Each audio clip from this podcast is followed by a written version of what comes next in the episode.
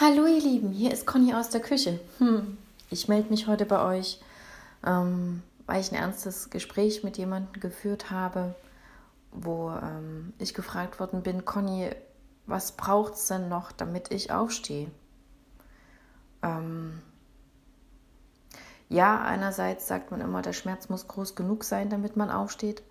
Andererseits ähm, liegt es, glaube ich, einfach nur daran, dass wir uns den ganzen Tag halt sagen, was wollen wir nicht. Ich weiß, ich habe schon was Ähnliches schon mal in einer anderen Folge erzählt.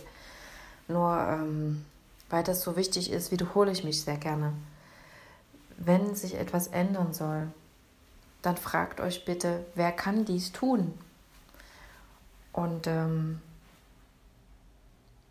das seid ihr. Ihr alleine könnt diese Situation ändern. Und wie ändert ihr, ändert ihr das am besten? Wie schafft ihr das?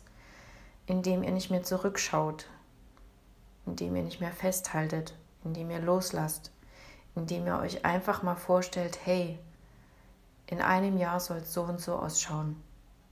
Und in einem Jahr fühle ich mich so super toll. Probiert es mal. Und dann ist dieser erste Schritt zu tun viel, viel einfacher weil ihr wisst dann, wofür ihr das tut, wohin dieser Schritt euch führen wird.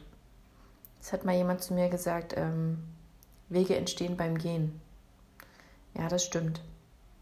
Und der erste Schritt, glaubt mir, das ist der schwierigste. Ich, ich weiß das. Ich ähm, habe diesen ersten Schritt mehrfach erleben dürfen.